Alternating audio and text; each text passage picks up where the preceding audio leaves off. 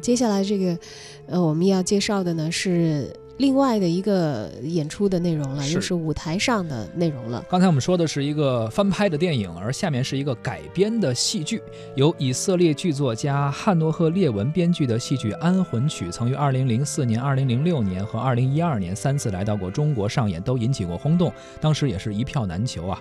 日前呢，《安魂曲》的中文版是召开了发布会，由以色列导演。雅伊尔·舍曼执导，倪大红、孙俪等实力派的演员领衔主演，将于明年的七月在保利剧院首演。《安魂曲》是剧作家。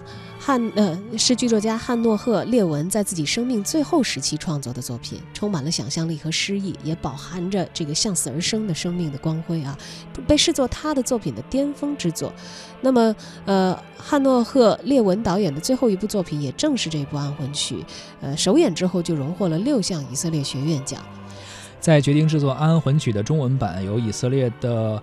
卡梅尔剧院院长诺姆·萨马尔和中国艺术家蒲存昕担任艺术顾问，以色列的新生导演呃雅伊尔·舍曼来亲临中国指导。刚刚也说了，还有倪大红和孙俪进行领衔的主演。而除了主创方面，在舞美设计啊、灯光设计、还有造型设计、作曲等方面，也都是以色列比较顶级的艺术家。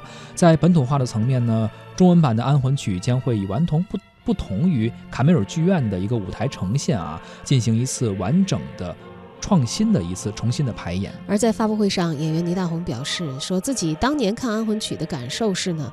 呃，激发了他很多关于中国表演的这个想法，说中国的表演艺术要往什么方向走啊？看来是让他想的比较深的。是说那个那会儿他在这个中央戏剧学院学习表演的时候，要找很多的道具，在剧院表演的时候也需要各种各样的辅助。